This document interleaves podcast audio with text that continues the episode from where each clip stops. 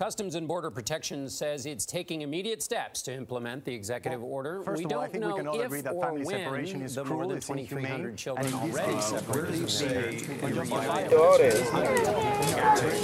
Vas a llegar por... Mira, ella te va a explicar y te va a ayudar. ¿Cierto? Va a pasar con su consulado?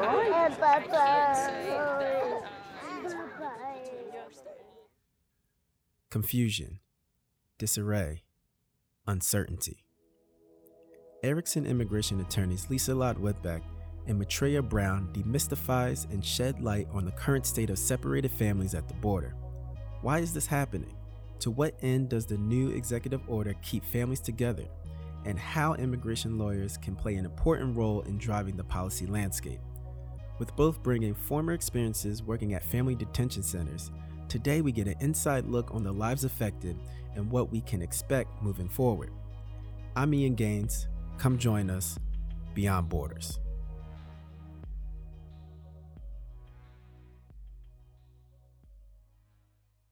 To bring us all up to speed, can you tell us why kids are being separated from their families at the border?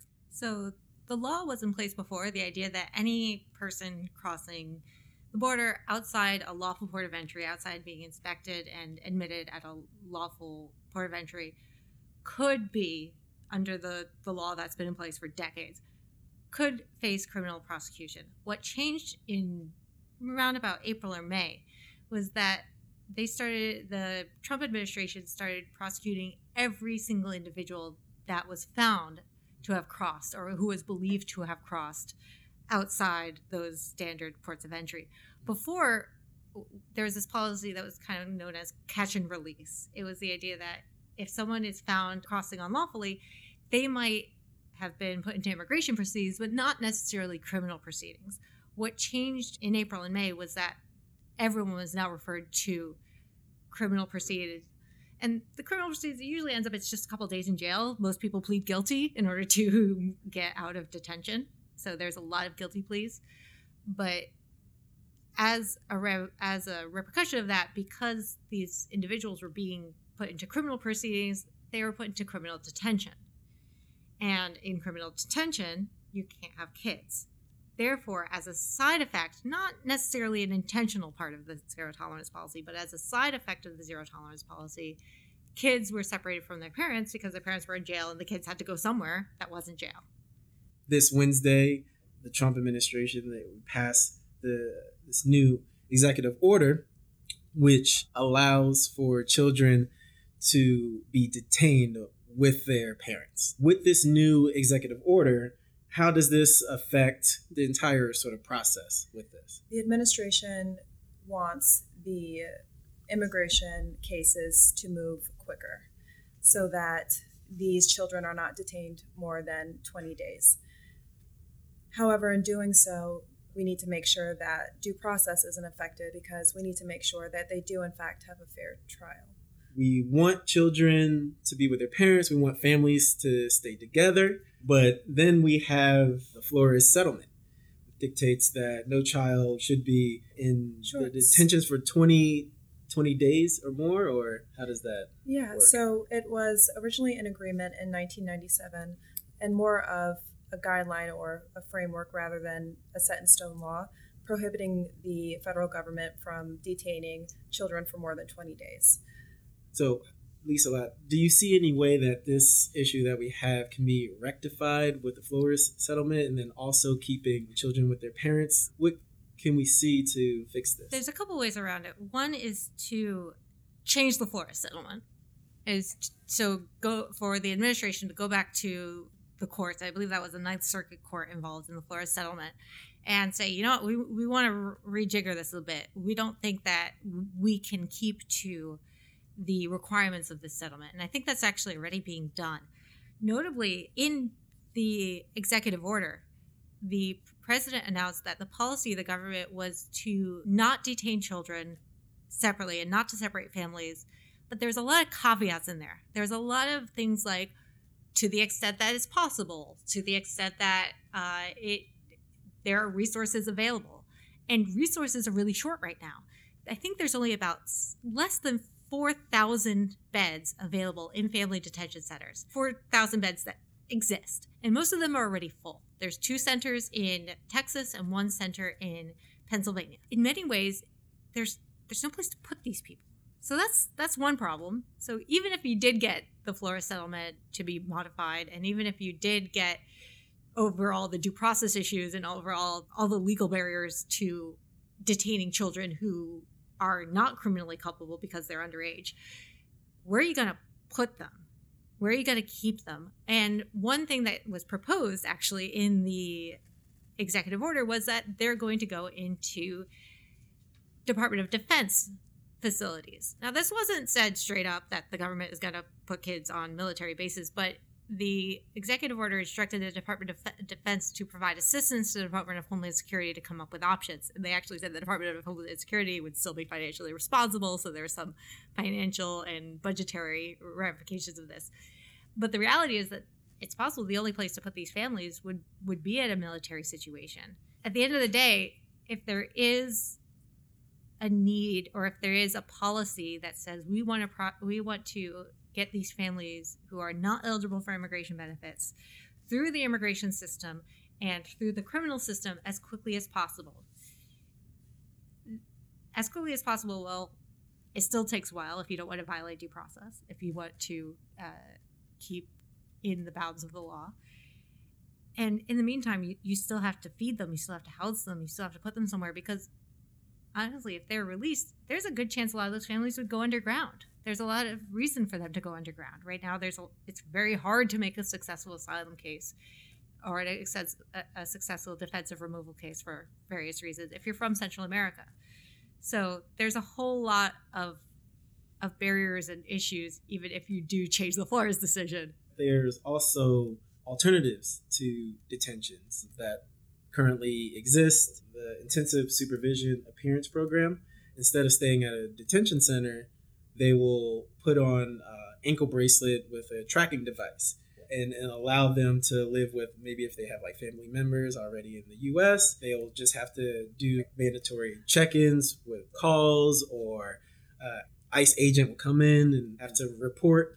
This is seen as maybe an alternative to holding them solely at detentions, which is already capacity. Mm. These facilities are overflowing with people. At some of them, there's not adequate medical attention or adequate food. So if they, if the incoming people do have a family member or somebody who can help them with food or housing, then I think that would be beneficial. And and you actually worked at a detention center uh, yeah. Uh, previously, so you know firsthand the sort of conditions that these families were in. So were you at which yeah. were you at a family detention center or a, oh okay all right yeah so I was um, in Artesia, New Mexico.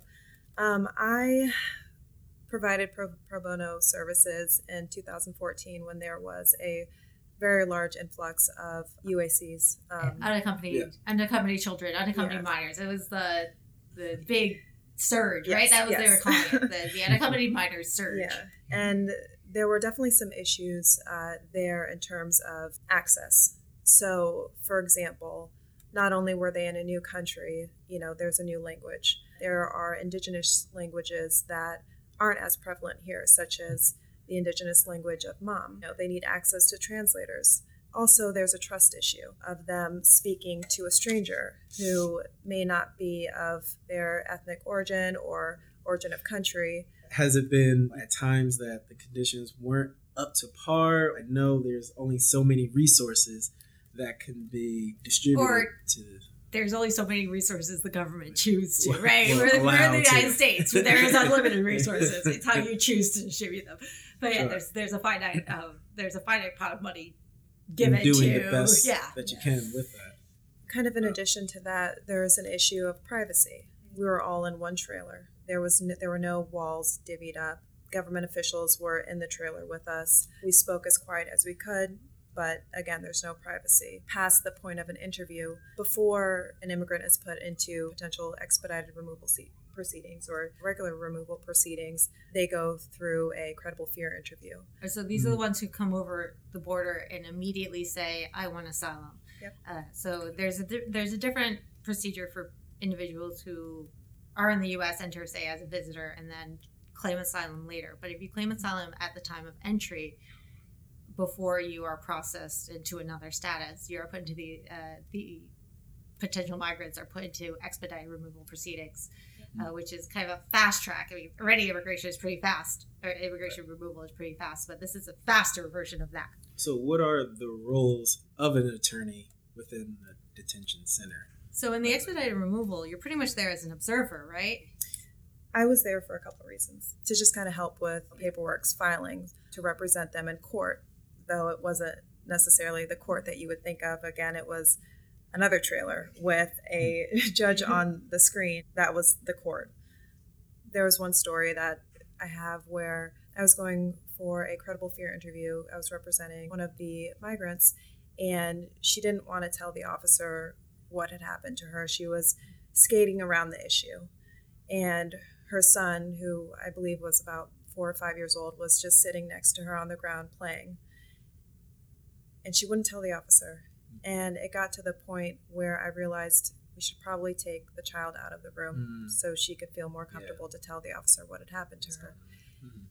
And so when we did that, that's when she was able to open up more. Mm-hmm. So the role of an attorney is, I feel sometimes it's part storyteller, part advocate, part researcher, part investigator. At the end of the day, I, in an immigration proceeding, you're helping the person tell their story. And without an attorney there, which is what we're seeing in the vast majority of cases across the United States, and even more so at, at these expedited removal hearings at the border, you have people who, who really don't know what part of their story is relevant. So, you know, when you're telling a story to a buddy of yours and it's probably hilarious in your head, but you can tell it, it, you, but you can tell it and you like tell the whole story. You tell this bit and this bit and, and there's like, and then I found five dollars, right? And then the next time you tell the story, you get better at it and you get a bigger laugh. And then by the time you're you've told your story two or three times, you've got it down, you've got the key bits, you got the punchline. It's like practicing a joke. And it gets better and more effective as you hone it and as you get input from others. And sometimes as someone's like, eh, that wasn't that funny, right? That's kind of the role of an attorney is helping someone tell their story in a very, an effective way, given incredible constraints of time, incredible fear, making sure that they're in, they have the ability and they have the environment that allows them to tell that story in an effective way. The, the president came out a few days ago with a quote saying, why, why do we give them access to attorneys? Because the, the attorneys help these people lie. And that is inaccurate. It's more about an attorney helping someone tell the truth in an effective way. So, how do you get truth across in a way that is compelling and in a way that is legally relevant, right? There's so many irrelevant topics. If you have five seconds to get a judge on your side, or five minutes, or if you're lucky, 30 minutes, probably less, what is the first thing you need to say? How do you need to order that? That's the role of an attorney. That's how a attorney can really help in these cases thinking back to the children, last I saw was 2,300, mm, yeah. uh, around 2,300. For those who are already displaced, what do we do with those children? There's some flown out to like New York, separated by thousands of miles. Mm. Yeah, there's there's a group that started as a Facebook group and now has exploded in a wonderful, fulfilling, supporting way called Lawyers for a Good Government, which is mobilizing to find legal ways to reunite these families. When government doesn't do their job, civil society steps in. I think this is something that we, we've seen historically. When governments fail to act, the role of the lawyers, the role of professionals becomes that much more important. The role of the rest of the community becomes that much more important. And something that I've been thinking a lot about is you in Pakistan when there was some when there was government corruption, lawyers were the ones who went out into the streets. Lawyers were the ones who spoke up. In societies like Sudan, lawyers are the ones who are defending the rights of the people against the government and who are saying this is not okay. We have we can and we have to do better and stepping in and to fulfill that that government role. So we are seeing that. We are seeing groups mobilize. We're seeing the American Immigration Lawyers Association mobilize. We're seeing uh, big law firms with a lot of resources partnering with pro bono associations to to work on to to use their resources to help these projects. We're also seeing established immigrant rights groups like Northwest Immigrants Rights Project, the Florence Immigrant Rights Project. Uh, they're they're also mobilizing and getting additional resources because it's it's going to be a long discussion. We've I've been watching immigration now for a decade, seeing the litigation, seeing the legislation, and there's energy right now to have do things like impact litigation, appeal these cases to the, to circuits, appeal these cases to the Supreme Court if need be, find sustainable and long-lasting legal solutions to this problem and and to fight when there is law on your side. We we do have a temporary solution with the executive order as we talked earlier. Whether... But we also saw in the wake of the, this, this mm-hmm. it's interesting you call it a temporary solution because part of the reason the executive order was there and part of it was part of an ongoing legislative debate. When the executive order passed, we immediately saw the next day a bill fail in Congress. So it is temporary. We do need meaningful immigration reform, comprehensive immigration reform. Yeah. I feel like I've been talking about this for a decade because I've been talking about this for a decade, right? so uh, it, it's interesting yeah. to see there, there's a lot of different pieces at play. You have policy pieces, you have legislative pieces, you have litigative pieces of uh, lawsuits going in place, and they're all working together. And it's it's interesting that when one piece moves, the other pieces move in reaction to it. So mm-hmm. you see an executive order, and then you see legislation that looked like as of Monday, I, I mm-hmm. was writing articles about how this had a chance, and then all of a sudden Thursday, everything was gone. Right. Yeah. So Still it's going to be interesting air. to see yeah. how in the next, especially after the midterms. Mm-hmm. I honestly don't think anything's going to happen. Uh, so. The everyone go the Congress goes on recess recess at the end of July. They're going to be out for a week for the Fourth of July holiday. I don't think anything's getting done because as soon as they hit the July the August recess, then it's summer, and then they come back for a little bit, and then they campaign again. So nothing nothing's going to get done. I think we're done for for the congressional calendar mm-hmm. until after midterms. I'm really thinking about like these alternatives mm-hmm. to almost uh, to alleviate a little bit of the pressure on the detention centers. You guys have direct experience with that and its capacity. We'll see if we might put a little more funding into those programs. I am less optimistic, which is strange for me. About using the uh, about alternatives, alternatives, to detention. Okay, these have been in place. Variations of these have already been in place, and people will go for the regular check-in for every month or so, or every six months, and for years, they check in, no problem. They check in, no problem. They check in, no problem. They check in, they get deported, they're on the next plane. If you expect people to cooperate with those programs, there have to be a lot more protections. And the community has in recent years seen that even if they do check in, even if they do obey the rules, that doesn't necessarily mean the government won't change the rules on them behind their back. So I think it's going to take a lot of trust. I don't think it would happen in this administration. Mm. I don't think it people would have that trust in their government. But at the same time, you also need to think about why is this person coming into the U.S. Are they coming in for a protection or are they coming in for a monetary gain? Mm.